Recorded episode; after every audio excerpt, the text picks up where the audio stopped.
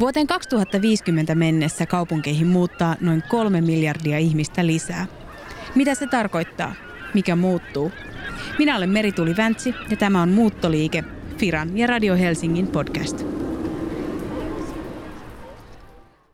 Tämä on Muuttoliike-podcast, jossa syvennytään kaupunkiin ja kaupunkia liikuttaviin aiheisiin.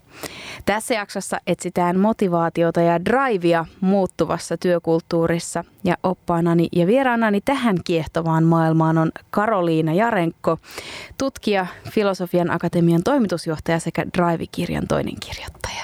Tervetuloa mukaan. Kiitos. Ää, sä oot Filosofian Akatemian toimitusjohtaja eli boss lady ää, ja pomona olo on ehkä yksi yksinäisimmistä työtehtävistä tai vaikeimmista yksinäisimmistä tehtävistä. Ja ää, aika kovat paineet on, koska on vastuussa niin monen työntekijän toimeentulosta. Ää, miten sä kuvailisit sun työtä sun yrityksen toimitusjohtajana? Onko se yksinäistä? Mm, onpas kauhean vaikea kysymys. Kyllä se varmaan tietysti jollain tavalla on, tai monellakin tavalla on yksinäistä. Samaan aikaan meillä on poikkeuksellisen fantastinen työyhteisö, todella sellainen perheenomainen ja rakkaudellinen ja mm, kyllä mä niin koen, että mä pystyn siis avautumaan ja olemaan vapaasti ja riehumaan siellä oman impulsiiviseen tapaan, mutta totta kai siinä, siinä siis, että et sitä ei käy kieltäminen, että kyllähän mun toiminta vaikuttaa ja mun sanomiset ja tekemiset vaikuttaa paljon muihin ihmisiin ja, ja sitä täytyy niin kuin koko aika pitää mielessä ja opetella ja jos meidän jengiltä kysyy, niin kyllä he tietävät, että se on minun kehityskooteeni. Kuinka iso yritys ö, on Filosofian Akatemia? No meitä on 18 tällä hetkellä. Okei, aika, aika iso porukka sitten. Miten te olette järjestänyt teidän yrityksen? Mitä se tarkoittaa? Miten me ollaan niin kuin organisoiduttu? Niin, organisoiduttu. Mm, meillä ei hirveästi ole mitään organisaation rakennetta. Mä toki olen niin kuin virallisesti esimies ja kyllä mä nyt koen olevani myös moraalisestikin esimies, mutta tota, hirveän semmoinen äh, niin kuin demokraattinen yhteisö ja kaikki auttaa kaikkia ja, ja tämmöinen, mm, no mehän siis halutaan tuoda Suomeen tällaista uutta uuden tyyppistä työelämää, edistää Suomessa sellaista työelämää, joka perustuu enemmän ihmisten intohimoille ja aidoille kiinnostuksen kohteille ja myöskin niin, että sellainen muodollinen pätevyys heitettäisiin nyt vihdoinkin jonkkaan ja tultaisiin niin kokonaisina ihmisinä työpaikalle. Ja, ja, ja tietysti koitamme sitten niin kuin toteuttaa sitä siinä, siinä omassa tekemisessämme kanssa. Ja se ei varmasti ole helppoa. Ää, mä mietin omaa työuraani. Nyt mä oon ollut yrittäjänä kymmenen vuotta, mutta sitä ennen ää, mä oon työskennellyt aika kaiken tyyppisissä työpaikoissa ja kyllä se yleensä se perinteinen tyyli, että on pomo, sitten on ne välipomot, joille vastataan ja sitten on ne duunarit siellä alhaalla, niin semmoisia kokemuksia mulla on pääosin ollut. Mutta tota, kyllä mä huomaan, että, että työ on muuttunut tässä viimeisten No mä oon ollut työelämässä noin 20 vuotta ja tota, ehkä mä sanoisin, että viimeisen kymmenen vuoden aikana mm. fiilis on muuttunut. Mitä mieltä sä oot Karoliina? Minkälainen ö, muutos työelämässä on käynnissä nyt? Mulla on vähän sama kokemus, että, että tosi paljon on tapahtunut kymmenessä vuodessa.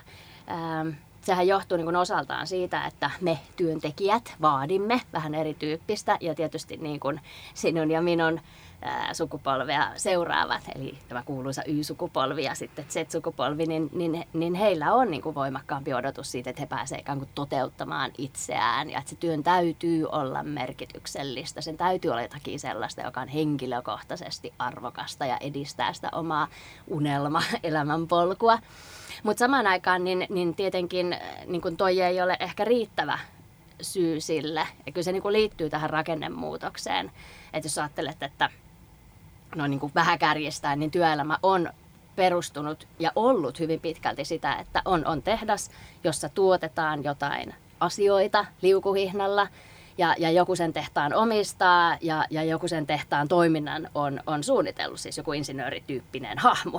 Hmm. Ja, ja, ja, ja ne ihmiset, jotka tulee sinne tehtaaseen töihin, niin toimivat ikään kuin sen liukuhihnan, ja, siis sen koneen jatkeina, pitävät huolta, että se liukuhihna toimii. Ja tämän tyyppisessä skenaariossa, jossa siis se insinööri on suunnitellut sen liukuhihna, hän tietää tasan tarkkaan, miten sitä liukuhihnastoa kannattaa käyttää, jotta sieltä tuutista tulee mahdollisimman nopeasti ja tehokkaasti kamaa ulos. Niin, niin, niin sellaista niin kuin sellaista työtä voi johtaa ihan eri. Silloin sä voit kertoa ihmisille, että mitä heidän pitää tehdä ja monelta heidän pitää olla töissä, että vuorot menee sujuvasti ja tossa on työehdot ja tossa on palkitseminen ja panks, panks, panks.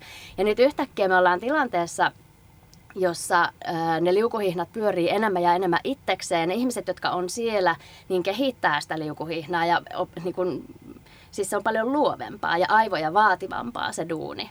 Ja sitten taas tietenkin niin kuin asiantuntijatyö kaikkialla muualla, kaikki muut toimialat, mitä on kehittynyt tässä niin kuin viimeisten kymmenien vuosien aikana, ää, niin, niin, niin siinähän se, se työn lisäarvo syntyy siitä, että me ihmiset kohtaamme toisemme ja, ja haluamme niin kuin, lähestyä toista ja avautua sille mahdollisuudelle ajatella toisen ihmisen kanssa yhdessä. Eli se syntyy niin kuin aivojen ja sydämen käyttämisestä.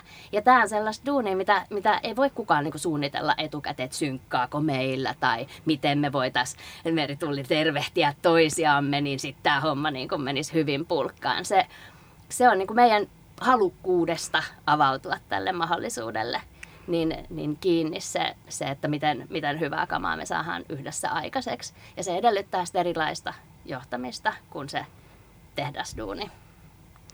Ää, mitä haasteita tulee siitä, että, että tuollaista luovaa työtä johdetaan perinteisellä tyylillä, eli ylhäältä alaspäin mm. käskemällä?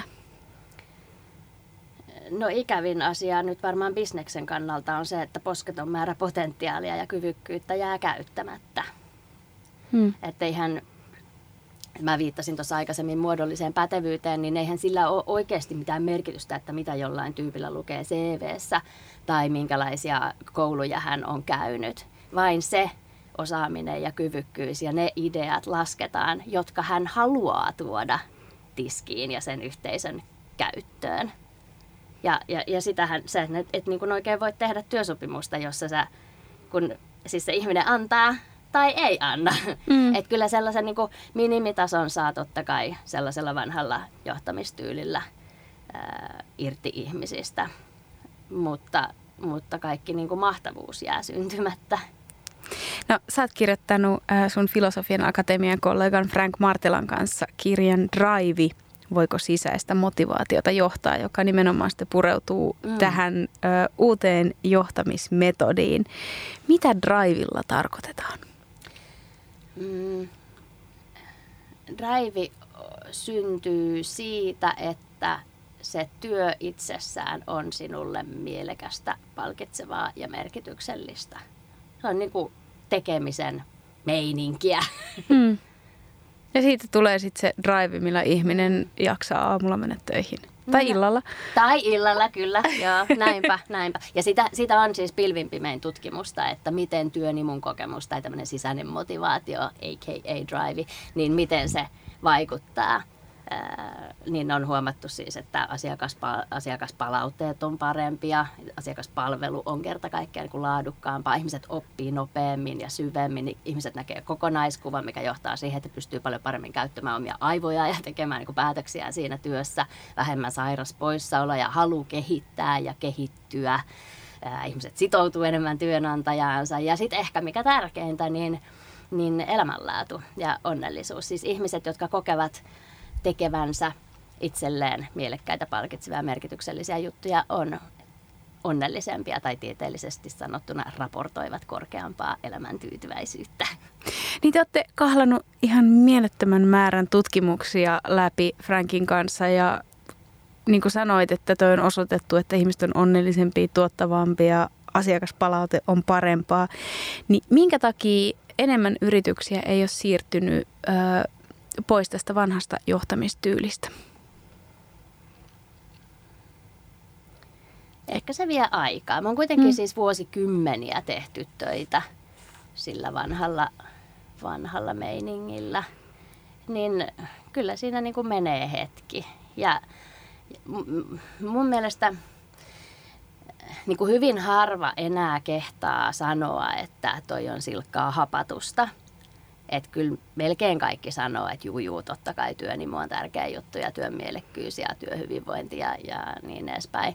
Mutta sitten siinä on ehkä vähän vaihtelua vielä, että miten vakuuttuneita siitä asiasta oikeasti ollaan. Että et sitten kun mennään sinne työpaikalle, niin sitten siellä voi yhä edelleen olla sellaisia käy, paljonkin siis sellaisia käytänteitä, jotka on ihan sen vanhan maailman ja ajattelutavan mukaisia. Ja esimiehet saattaa puhua sellaisella tavalla, joka ei ehkä ole, jo, niin kuin, joka ikään kuin paljastaa, että ajatus siitä, että toi työntekijä on oikeasti mahtava tyyppi. Ja kyllä se haluaa hoitaa hommansa hyvin, jos nämä puitteet on sellaiset, että hän pystyy siihen – niin, niin sitten niin kuin huomaa sellaisista pienistä jutuista, että ehkä se ei ole mennyt ihan sinne syvälle vielä uponnut se ajatus. Hmm. Mutta kyllä edistystä ehdottomasti. Ja niin kuin tuossa aikaisemmin puhuttiin, niin se on pakko.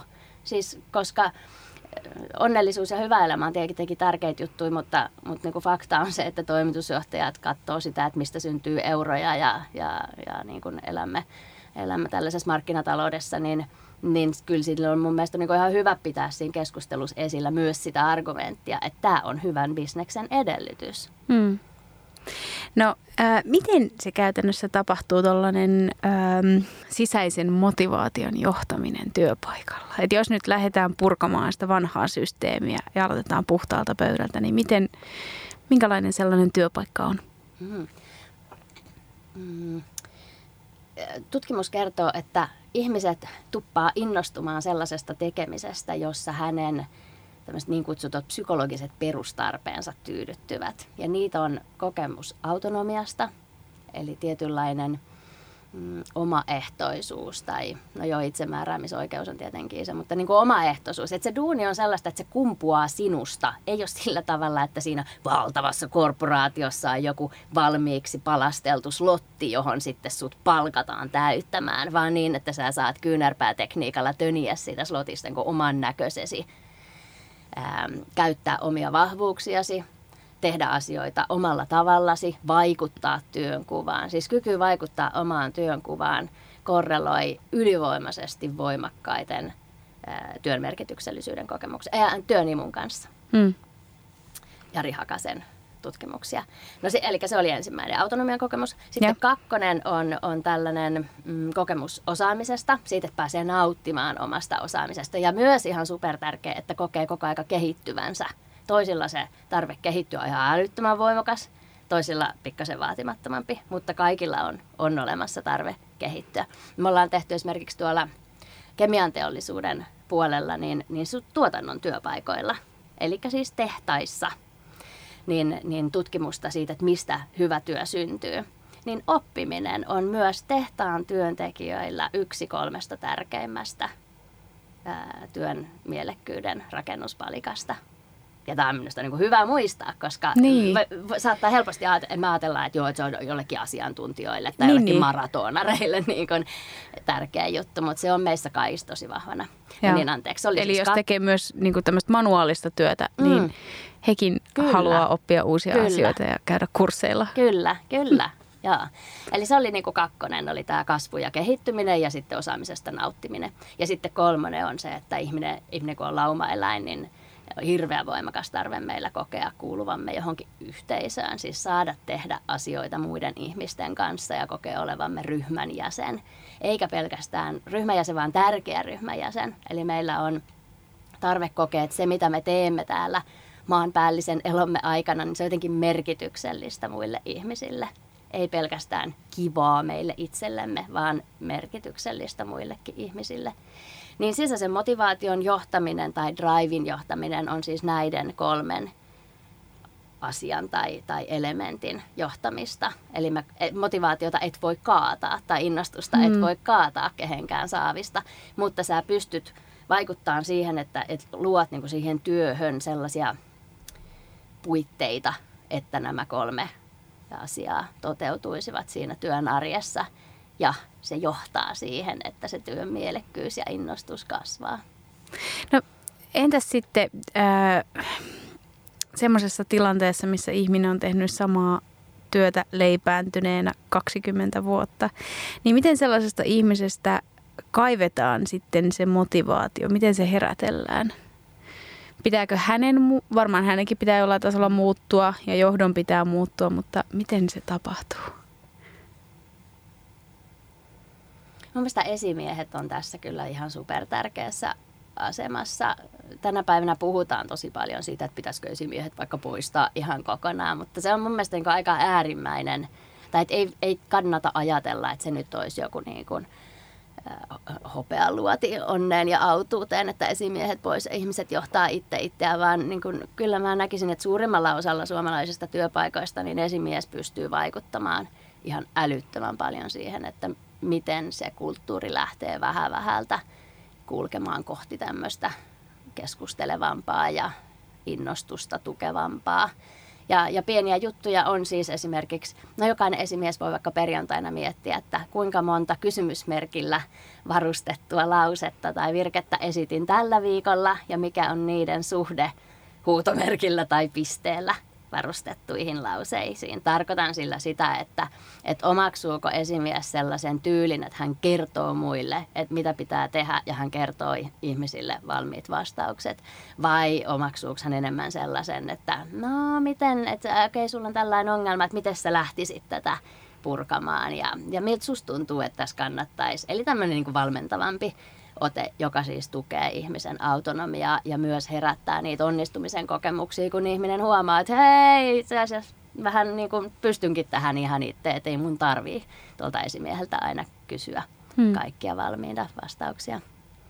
No, firmoissa rakastetaan mitata erilaisia asioita ja musta tuntuu, että ainakin ne ystävät, jotka on isommissa yrityksissä töissä, niin välillä päälle kaadetaan jotain organisaatiomuutoksia tai otetaan jotain uusia ohjelmistoja käyttöön, joista kukaan ei taju yhtään, että miksi mm. ja mikä sen funktio on. Ja, ja myös se on aika ahdistavaa se työmäärä, mikä menee tuollaisten ohjelmistojen ja muutosten vastaanottamiseen. Niin miten tällaiset muutokset on kuitenkin pakollisia aika monessa yrityksessä. Voi tulla jotain kriisejä tai pitää vaihtaa vaikka tavaran toimittajaa, mm. niin kuin pieniä isoja tapahtumia. Niin miten tota, ää, tällaisia muutoksia voidaan pehmentää? Mm, Tämä menee nyt kyllä niin kuin toistamiseksi, vaan sen, niin. sen tuota, autonomian kokemuksen vahvistamiseen, niin kuin se on tässäkin se. Koska mm. siis muutos tuntuu pahalta ihmisestä erityisesti siksi, että, että hallinnan tunne menee. Kun se tulee ylhäältä ulkoa annettuna, tuntuu, että ei siihen voi vaikuttaa. Mm. Mitä, miten sitä voi pehmentää, niin kertoa miksi, siis perustella, mm. että miksi tämä muutos on tulossa, mitä tämä hyödyttää – ja sitten itse asiassa eri ihmisiin pätee vähän erityyppinen lähestymistapa, eli sellaiset ihmiset, jotka on, näkee mörköjä joka paikassa, jotka on siis riskienhallinnan mestareita, niin, niin he tykkää, että tulee faktaa ja, ja tota, niin kuin maalataan kuva siitä, että miten tämä tavallaan tekee tästä tilanteesta turvallisemman nyt, kun tämä muutos tulee. Ja sitten taas tällaiset jippikaijee-tyypit, jotka aina suhtautuu hirveän riemumielin kaikkiin muutoksiin, niin, niin heille taas niin kuin se valoisa, upea tulevaisuus, kun sitä maalaa. Niin se on sitä isoa kuvaa ja wow, nyt kyllä lähtee, kun tulee tämä uusi toiminnanohjausjärjestelmä. Niin, niin tota, sellainen sitten taas toimii tämmöisiin niin kuin positiivista tai puhutaan promootioorientoituneisiin ihmisiin. Eli vähän niin kuin erityyppistä viestintää, mutta siis perustellaan ja kerrotaan, että mm, ehkä tässä niin kuin tullaan siihen, että et, et kun me yhä eletään osittain sitä vanhaa työkulttuuria, jossa ei tarvinnut perustella, kun kerrottiin vaan työntekijälle, että miten homma, mä kärjistän nyt, eikö niin, mm, niin kuin tehdäkseni pointti, niin, niin, niin äh, niin ei tarvinnut niin kuin nähdä hirveästi vaivaa tämän asian eteen. Ää, ja nyt ja sitten ehkä vielä Suomessa me ollaan sellaisia, että ollaan niin kuin asiallisia ja kaikenlainen humputus ja turha naureskelu on niin kuin jotenkin epäilyttävää ja epäpätevää ja, ja vähän niin kuin nyt tehdään bisnestä, nyt puhutaan asiaa eikä mitään niin kuin vouhotella.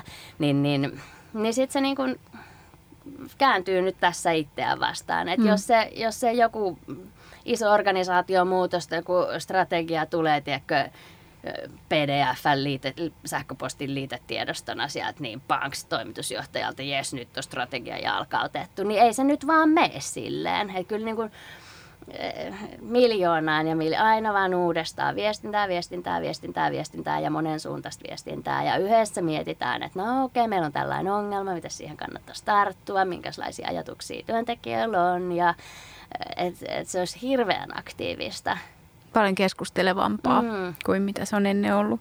No miten tämmöistä motivaatiota sitten mitataan? Mistä tiedetään, että nyt aletaan lähestymään maalia ja työntekijät öö, on motivoituneita ja on löytänyt sen sisäisen drivin siihen työn tekemiseen, koska aika, siis kyllähän firmoissa tehdään paljon kyselyitä. Kysytään mm. just, että no onko sinulla mielekästä töissä tyyppisiä kyselyitä niin on paljon ja niiden täyttäminen olen myös kuullut, että on välillä todella raivostuttavaa, kun ne on vaan lomakkeita netissä, jotka täytetään. Tämä on mahtavaa, kun sä oot kuullut huhuja oikeasta niin, töistä. Just, just näin, tällä kymmenen vuotta yksin, yksin pööpöilyt siellä himassa. Ja olispa mullakin joku lomake, mitä täyttää. Joku kysyisi, että mitä niin. kuuluu sinne työpisteelle. Hmm. No, tota, siis me ollaan kehitetty sellainen drive mittaus. Joo, mitä siinä kysytään?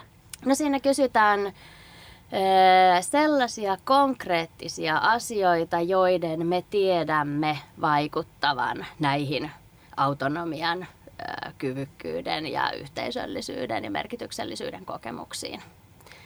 Esimerkiksi, mm, voinko vaikuttaa työnkuvaani? Aika simppeli kysymys onko sinulla sellainen olo, että uskallat kääntyä tovereittesi puoleen kysymysten kanssa? Hmm. Äh, uskallatko sanoa ideasi ääneen? Sitten kai lempari, saatko liikaa sähköpostia? Oh, toi ihan loistava kysymys. Mm. Mutta ehkä niin kuin, ähm, no kaik, siitä datasta, kun meidän, meidän noin nörtit on sitä, sitä tota dataa louhinnut, niin, niin tai analysoinut, niin, niin sieltä näkyy, että toiset tällaiset kysymykset on niin kuin tieteellisesti katsottuna relevantimpia, eli ne, ne niin kuin, ää, paremmin kertoo siitä ihmisten aidosta työn imun ja työn merkityksellisyyden kokemuksesta ää, kuin toiset. Toiset kysymykset on siinä kysymyspatteristossa siksi, että sitten me saadaan konkreettista tietoa siitä, että mitä kandeja lähtee kehittämään. Mutta siis työ, se, että kokee oman työnsä ää, merkitykselliseksi tai sitoutumisen arvoiseksi, niin se on sellainen, joka, joka niin kuin mittaa sitä drivea ehkä kaikkein eniten. Ja kakkosena tulee sitten tuo kyky vaikuttaa omaan työnkuvaan. Eli se on niin kuin, data kertoo ihan suoraa, suoraa faktaa siitä, että, että mikä on niin kuin kaikkein, siellä on tuhansia vastaajia, niin mikä on ihmisille se kaikkein olennaisin juttu työssä hmm. keskiväärin. No onko jotain sellaisia aloja, mihin sisäisen motivaation johtamisesta ei ole apua. Mä nyt mietin ei. jotain niin kuin sairaalaa, koska siellähän hirveän paljon mitataan asioita ja pitää kaikki kirjata ylös tarkkaan. Mm. Ja myös just nämä työvuorot ja siirtymät työvuoron vaihdot on tosi tärkeitä ja kontrolloituja. Mm. Joo, eh, toi on muuten ihan älyttömän hy- hyvä, hyvä kysymys. Tämän sisäisen motivaation ja tällaisen innostuksen johtamisen yhteydessä puhutaan myös itseohjautuvuudesta ja se liittyy tietenkin siihen autonomiaan, eli paljonko sulla on liikkumatilaa siinä työssäsi. Niin, niin, niin siis autonomian kokemus ei tarkoita sitä, että ihmisen pitäisi saada tehdä mitä lustaa. Mm. Organisoitunut toiminta tarkoittaa sitä, että tehdään yhdessä ja synkronoidaan tota, mun le- lempifilosofeja, niin, niin Jean-Jacques Rousseau sanoi, että vapaita ovat ihmiset, jotka valitsevat itse ne säännöt, joita he noudattavat. Niin tämän tyyppinen autonomia. Siis, mm. et jos sä niin kun sähän vapaaehtoisesti toivottavasti haet sinne duuniin, minne oletkin mennyt duuniin, niin tavallaan siinä kohtaa sä teet sellaisen sopimuksen, toki, että jos mä haluan tehdä ton porukan kanssa ja tuossa organisaatiossa ton brändin alla töitä, niin mä sitoudun tiettyihin pelisääntöihin. Ja nyt tässä niin tullaan siihen, että, että, tota, että se, että työ on ää, esimerkiksi liukuhihnalla tai manuaalista työtä, joka on ennalta suunniteltu tai sairaalassa hirveä määrä sääntöjä tai ylipäänsä niin kuin sote-puolella. On hirveä määrä siis ihan lainsäädäntöä, tietoturvajuttuja, kaikkea, kaikkea, kaikkia toimintatapoja ja, ja, ja, ja säädöksiä, niin se itsessään ei sulje pois mahdollisuutta autonomian kokemukseen, vaan mutta että ihmisen täytyy niin kuin tavallaan, että jos me uhriudutaan, että ne säännöt on niin kuin meitä suurempia ja öö, niin kuin rapiköidään kuin kalakuivalla maalla hädissämme niiden sääntöjen muserruksessa, niin silloinhan autonomian kokemus nimenomaan katoaa. Mutta jos me ikään kuin noustaan niiden päälle, että hei fantastista, että joku on kelannut tämän jutun mun puolesta, että mun työ on paljon helpompaa ja sitten näiden niin kuin annettujen puitteiden lomassa on tässä kohtaa mulla tämä liikkumatila, missä mä sitten pystyn soveltamaan ja kehittämään ja miettimään, että voisiko tätä tehdä vielä fiksummin ja paremmin ja mukavammin ja mielekkäämmin, niin, niin silloinhan ihmisellä säilyy niin sen autonomian kokemus, vaikka se työ on hyvin säädeltyä. Sä puhuit tuossa siitä, että ihminen alkaa heti kelaa, että miten hän voisi tehdä sen työn paremmin tai fiksummin ja sen lisäksi, että on taloudellisesti järkevää yritysten keventää sitä, sitä johtamista enemmän tuollaiseksi motivoivaksi, niin yksi tärkeä asia on innovaatiot. Eli miten ihmiset saa keksimään uusia ideoita. Mm. Ja se syntyy siis mm. sitä kautta, että ihminen sen autonomian kautta. No toi on, joo. Öö, tästä on mun mielestä, mun esimerkki on siis Pipeline Finland, jota aina mä kerron heidän tarinaansa joka paikassa, joka on siis viemäriputkia tai muoviputkia valmistava yritys. Eli siis tehdastyötä siellä, mä oon käynyt semmoisissa, niin siellä siis tulee putkea ulos tuutista, että jokainen voi ymmärtää, että se on niin ennalta säädetty. Niin Pipelifella ruveltiin kehittämään. Siellä on siis ylivoimaisesti Suomen paras nyt jos joku kuulija väittää, että hänellä on parempi, niin saa ilmoittautua. Mutta siis väittäisin, että Pipeline Finlandilla on ylivoimaisesti Suomen paras jatkuvan parantamisen järjestelmä. Ne kutsuu sitä oivallustoiminnaksi.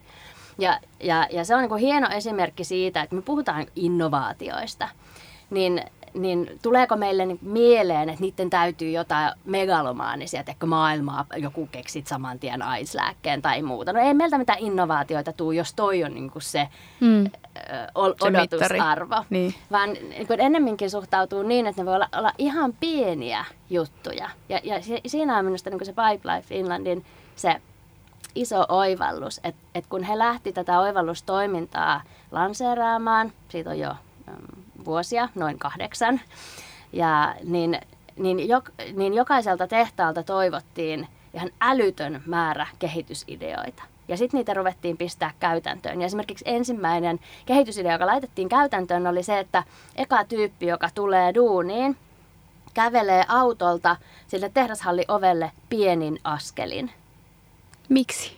Se oli Utajärvellä tulee polku lumeen. Ei tarvitse tehdä lumitöitä. Ah, nerokasta. Mm. Ja, mutta niin esimerkki siitä, että, että niin kuin, että yritetään ajaa sisään tai halutaan ajaa sisään joku uusi semmoinen toimintatapa, että hei mm. nyt keksitään tämmöisiä, ruvetaan kehittää tätä meidän omaa työtä, niin sitten pitää heti näyttää, että, että ihan oikeasti tässä nyt tapahtuu jotain. Me ollaan ehkä kaikki nähty niitä sellaisia punaisia Ortexin muovila postilaatikoita aulassa palaute tai aloitelaatikko, siinä on kaksi senttiä pölyä päällä, kukaan ei ole kattonut sinne viiteen vuoteen. No ei kukaan jätä kehitysideoita tuommoiseen postilaatikkoon. Mm. Mutta sitten kun ne, ne menee saman tien käytäntöön ja heti rupeaa tapahtumaan, niin ihmisille tulee semmoinen kokemus, että hei hitsi, ihan oikeasti niin kuin mä pystynkin vaikuttamaan asioihin ja täällä hommat paranee. Koska eihän se ole mitään, mikään ei ole niin turhauttavaa, kun me joudutaan vuodesta toiseen noudattaa jotain toimintatapaa, joka on ihan idioottimainen. Ja se on mun mielestä niin kuin yksi tärkeä, tärkeä elementti tässä niin kuin lain, lainausmerkeissä uudessa työssä, mikä mm. se sitten ikinä niin kuin hähmäisesti onkaan, mutta niin kuin keskeinen pointti on se, että joka ikinen osallistuu jatkuvasti sen työn kehittämiseen. Ja, ja, ja ne kehitysideat voi olla massiivisia, ne voi koskea palveluinnovaatioita, ne voi koskea sitä tuotantoprosessia. Tuotantoprosessi voi olla myös siis niin kuin luovien ihmisten yhteisajatteluprosessi, ää, tai, tai ne voi olla ihan mini-mini-tyyppiä. Tarvitsen kynää 40 kertaa päivässä, no enpä laita sitä tonne niin kuin pöytälaatikkoon välissä, vaan pien sitä tässä pöydässä, niin mähän säästän kuule viisi sekuntia. Niin, niin. niin. et, mutta et siis sä koko aika niin viet hommia eteenpäin. Ja sitten jos ajatellaan sitä, että, että tota, mehän eletään niin kuin maailman aikaa, jossa, jossa hommia tapahtuu siis ihan hirveätä vauhtia. Teknologia kehittyy ja, ja, ja tulevaisuuden tutkijat väittää, että tällaista niin kuin muutosrysäystä ei ole ollut satoihin vuosiin. Et jopa, että edellinen niin kuin vastaava myllerrys olisi ollut silloin, kun siirryimme pellolta tehtaisiin ja muutimme kau- eli siis teollinen vallankumous. Että nyt olisi menossa oikeasti jotain massiivista. Niin, niin se, että kun me ollaan ihmisinä sitten ehkä niin kuin enemmän totuttu siihen, että, että se muutos on joku tällainen muutosprosessi tai projekti, että nyt tulee, valmistaudutaan, onko hyvät suunnitelmat, jes, sitten se rysähtää, sitten opitaan elämään sen kanssa, huh, nyt se meni ohi. Niin mm. nyt tämähän ei ole enää, vaan se on joka päivä. Se on joka päivä ja se tahti vaan kiihtyy. Niin siitä näkökulmasta, niin se Pipelifein homma on, siinä on niin kuin joku, se, se, siinä on ihan mieletön viisaus koska se johdattaa nämä ihmiset, tässä tapauksessa nämä nyt Pipelifein operaattorit, niin siihen mindset on niin tyhmä sana, mutta mut siis semmoiseen niin ajattelutapaan, että sä ihan, sä et tee niin mitään miettimättä, että voisiko mä tehdä tämän vähän paremmin ja miten mä voisin tehdä tämän sujuvammin ja hei, mäpä keksin tuommoisen kehitysidean. Ja se on se juttu, millä sä pärjäät nopeasti muuttuvassa maailmassa. Ja mikä tekee siitä työstä mielekästä. Mun ensimmäinen duuni oli kotipizzassa. Ää, mä olin tettiläinen, joten mun annettiin lakasta lattioita ja taitella pah- niitä pizzalaatikoita valmiiksi. Niin että sitten kun myydään pizzaa, niin sitten se on valmiiksi taiteltu ja työntekijöiden ei tarvitse käyttää kallista palkattua aikaansa siihen. Ja se oli ihan mieletön, kun tavallaan niin kuin sit viidentenä päivänä silloin perjantaina – on taitellut niitä laatikoita varmaan joku tuhat, niin et, kun se alkoi sujumaan, mä olin ihan sairaan nopea ja mulla oli hirveät haavat sormissa, mutta vitsi niin kuin mä olin oikein niin kuin hionut sen tekniikan täydellisyyteen ja mä sain ihan mieletöntä tyydytystä siitä. Eipä, kyllä. Kyllä. Siis sulla on kokemuksia oikeasta työelämästä. On, on, on, on. ei, ei sitä varmaan pystyisi olemaan yrittäjä, jos ei olisi ensin mm. nähnyt, minkälaista erilaisissa yrityksissä on ja vähän ymmärtää, että miten, miten firmat toimii. Öö, puhuttiin vähän, sä mainitsit noin öö, pallomeret takahuoneessa, mikä kuulostaa mun mielestä aivan fantastiselta. Öö, minkälaisia ulkoisia motivaattoreita, minkälaisia ulkoisia motivaation välineitä ihmiset nykyään kaipaa, kun ennen on ollut bonukset, mm. ää, joita te aika, aika tätä tota suoraan vastustattekin tuossa Drive-kirjassa tai perustelette, mm. että minkä takia se ei ole tehokas tapa palkita ihmistä. Mm, ainoana. Niin, a, mm. niin. Joo, joo, siis... No mitä ihmiset haluaa? Mitkä heitä motivoi ulkoiset palkinnot? No kyllä raha on niin kuin tärkeä asia. Ihmiset haluaa elannon ja ihmiset haluaa oikeudenmukaisen korvauksen omasta työstään. Se on ihan selvä. Siinä rahahommassa on siis se juttu, että jos ajatellaan niin kuin jotain isoja optioita ja, ja niin kuin valtaisia bonuksia, puhutaan ihmisistä, jotka tienaa vaikka 300 000 euroa vuodessa, että ei, ei niin tarvitse pelätä sitä, että on nälkä. Niin jos siihen päälle vielä tulee, niin, niin sillä ei ole se on niin enemmän ne, se on niin aika todellisuudesta, tai me, ainakin minun todellisuudesta, niin, niin kuin irrallaan oleva asia. Et se on niin sit sellaista peliä, että hei toi sai niin 100 tonnia ja mä sain niin vain 120 tonnia. Ja, niin se on niin ihan oma juttunsa. Sitten on tehty tutkimuksia siis siitä, että jos sä vaikka saat, sanotaan mikä nyt olisi joku sellainen niin enemmän arkitodellisuuden juttu, saat vaikka 50 tai 100 euron palkankorotuksen, niin ekana kuuna oot ehkä juhlit. Aivan mahtava, mastasin kengät. Tokas, tokassa, tokassa kuukaudessa niin kun, tiedätkö, katkarapuja ja mielettömät hedelmähässäkät ja kaikkea. Mutta sitten neljä kuukautta kun on mennyt, niin siitä on tullut normi. Hmm. Eli se on aika lyhyt kestonen se sellaisen, niin kun, silloin kun sul on jo kaikki hyvin, niin sen rahan tuoma lisänoste ja sen takia se, että me rakennetaan meidän työelämä ajatukselle, että ihminen ei halua tehdä töitä ja sitä pitää vain rahalla siitä palkita, niin se menee ihan mettään, koska se, se ei vaan niin kuin tuo onnellisuutta eikä tyydytystä tai tyydyttävää elämää. niin ennemminkin sitten rakentaa niin, että siis järjestetään tämä meidän työelämä kokonaan sen perusteella, että jengi saisi tehdä itselleen mielekkäitä, palkitsevia ja merkityksellisiä juttuja. Ja sitten myös niin, että se työ on organisoitu niin, että se koko ajan tukee ihmisen autonomian kokemusta, ihmisen kasvun kokemusta ja ihmisen merkityksellisyyden kokemusta. Ähm, tai ehkä vieläpä niin päin sanottuna, että organisoidaan se työ niin, että se ei syö sitä työn mielekkyyttä.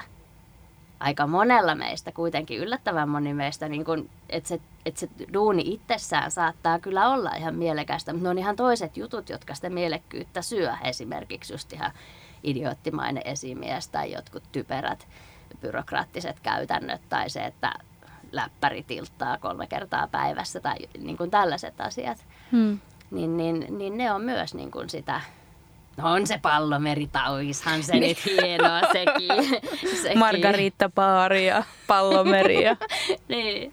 Yksi tämmöinen työntekijän autonomiaa ihanalla tavalla lisäävä ää, asia on vapaus itse vaikuttaa omiin työaikoihin, mm. koska kaikki ei ole aamuihmisiä ja sitten jotkut tykkää paiskia pitkää päivää, mutta ehkä haluaa pitää vaikka yhden viikkopäivän vapaana ja se on tulevaisuuden työssä mahdollista.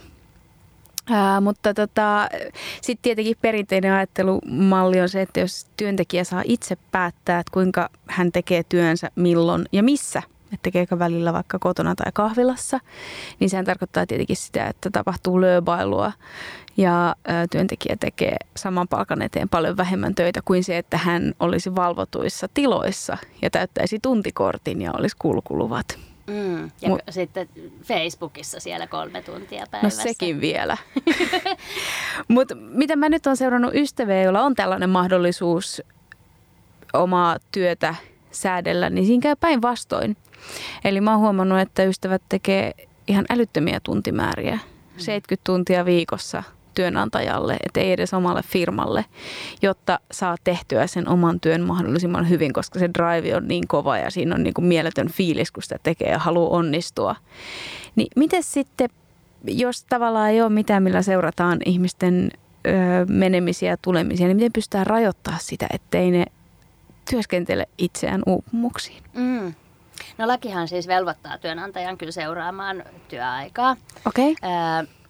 sitä varmaan niin kuin, mm, tai varmaan sitä noudatetaan siis jollain tavalla joka paikassa, koska muuten voi tulla aika kauheat sanktiot, mutta sitten se, että, että onko se, tapahtuuko se niin kuin kellokortilla vai onko se joku pikkasen vapaampi systeemi, niin, niin siinä on varmaan niin kuin paljon käytäntöjä. Mutta toi on mielestäni niin kuin hyvä pointti, että, tai siis, että ihminenhän voi leimata itsensä ulos ja sitten jatkaa töiden tekemistä.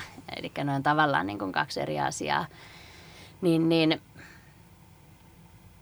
nyt on tai itse asiassa tämäkin on niin tällainen kehityshommeli, niin että ehkä niin kuin viisi vuotta sitten niin puhuttiin joka paikassa tai ainakin mun kuplassa, niin, niin kauheasti puhuttiin, että joo, pitää päästä kyllä eroon tuosta työajan seurannasta, että se on niin kuin ihan mahdoton touhu. Ja mm. minusta se on ihan mahdotonta touhua siis rehellisesti sanottuna silloin, jos pitää, niin kuin, että nyt mä oon 15 minsoa duunissa ja nyt mä taas niin kuin menen lounaalle ja nyt mä oon niin kuin taas sitten tunnin tässä näin, niin se on ihan naurettavaa pelleilyä. Mutta se, että pidetään huoli siitä, että ihmiset tekee niin kuin järkevän määrän. Että jos se niin kuin toist, tai että siitä pitää sitten, mun mielestä niin kuin rahakaan ei voi korvata sitä. Että jos la, la, laki sanoo, että sitten tulee eh, ylityökorvauksia ja lisätyöhässäköitä ja kaikkea kaikkea, niin, niin ei siis niin kuin se pääpointti on siinä, että se ihminen voi hyvin. Mm. Ja se on työnantajan etu myöskin, koska jos sulla on väsynyt ihminen, niin sen ajattelukykyhän kapenee. Siitä tulee siis pikkuhiljaa idiootti. Minä olen hyvä esimerkki siitä. niin, ei, ei mutta siis se on ihan, ihan totta. Että... Mä tunnistan ton täysin, mulla on pieni lapsi. niin tota, mä huomaan, mä ajan sille, että mihin mun aivot hävis. Kyllä, kyllä. Just näin, just näin. Niin, niin on selkeästi niin minusta kääntynyt tämä trendi, että, että yhtäkkiä on ruvettukin puhumaan – hyvällä siitä, että, että seurataan vähän, että paljonko ihmiset käyttää työtunteja ja, ja monessa tällaisessa pelifirmassa tai IT-firmassa, jotka on tällaisia tosi hottiksi uuden firmoja, niin, niin saattaa olla todella kova kieltokin, että meillä ei tehdä ylitöitä pisteet. Se on niin kuin maks 40 tuntia viikossa ja ulos. Ja, no, mutta se kuulostaa terveeltä ja voi kuvitella varsinkin tota, nuoremmilla, joilla ei ole välttämättä niin kuin perhevelvollisuuksia, mm. niin se voi helposti mennä siihen, kun siellä on se pallomeri, että sitten se tavallaan se työpäivä venyykin jo ihan senkin takia, että se työpaikalla on niin kiva niinpä, olla. Niinpä. Ja kaikki koodaa siellä ihan hulluna fiiliksissä. Kyllä, kyllä. Ja sitten tässä tulee niinku siihen, että kun se pääpointtihan on hyvä elämä. Ja ihminen hankkii leipänsä tekemällä, mä toistan itteeni, mutta siis mielekkäitä, palkitsevia merkityksellisiä asioita. Ja sitten tämmöiset, niinku tyy- että onko se kutsutaanko sitä leipätyöksi tai palkkatyöksi tai mikä on työ. No, niin aivan satun tai semmoisia niin sekundäärisiä asioita. Se olennainen on se, että ihminen on täällä maan päällä todennäköisesti kerran. Kulkee, toivottavasti elää mahdollisimman mahtavan matkan. Elättää, hankkii elantonsa tekemällä niitä asioita, mitä rakastaa, tarjoaa osaamistaan muiden hyödyksi. Ja sitten sitten hänen täytyy, pyst- jotta hän pystyy elämään hyvää elämää, niin hänen täytyy levätä, ettei se mene niin kuin överiksi. Ja se, sehän on niin kuin se juttu. Mun mielestä tähän ajatukseen, että on yksi elämä ja se pitää elää täysillä tekemällä mielekkäitä asioita töissä ja vapaa-ajalla, niin tähän on hyvä lopettaa tämä jakso. Ää, Karoliina, mitä sulla on ää, nyt tällä hetkellä päällä tai seuraava projekti, jolla edistät tätä maailmaa ja teet mielekästä työtä? No meille tuli tämmöinen kaistapäisen upea ajatus, että me voitaisiin tehdä tästä suomalaisesta hienosta, demokraattisesta, elämää, ihmiselämää arvostavasta, työn mielekkyyttä korostavasta johtamismallista konsepti- ja vientituote. Mainiota. Eli tämä leviää pian sitten Suomen rajojen ulkopuolelle. Nordic Minimalist Leadership. Onko se sen nimi? On. Onko hyvä? Ihan täydellinen. Nordic Minimalist Leadership. Äh, sitä seurataan. Tutustu uuden ajan rakennusliikkeeseen fira.fi. Fira Building Movement.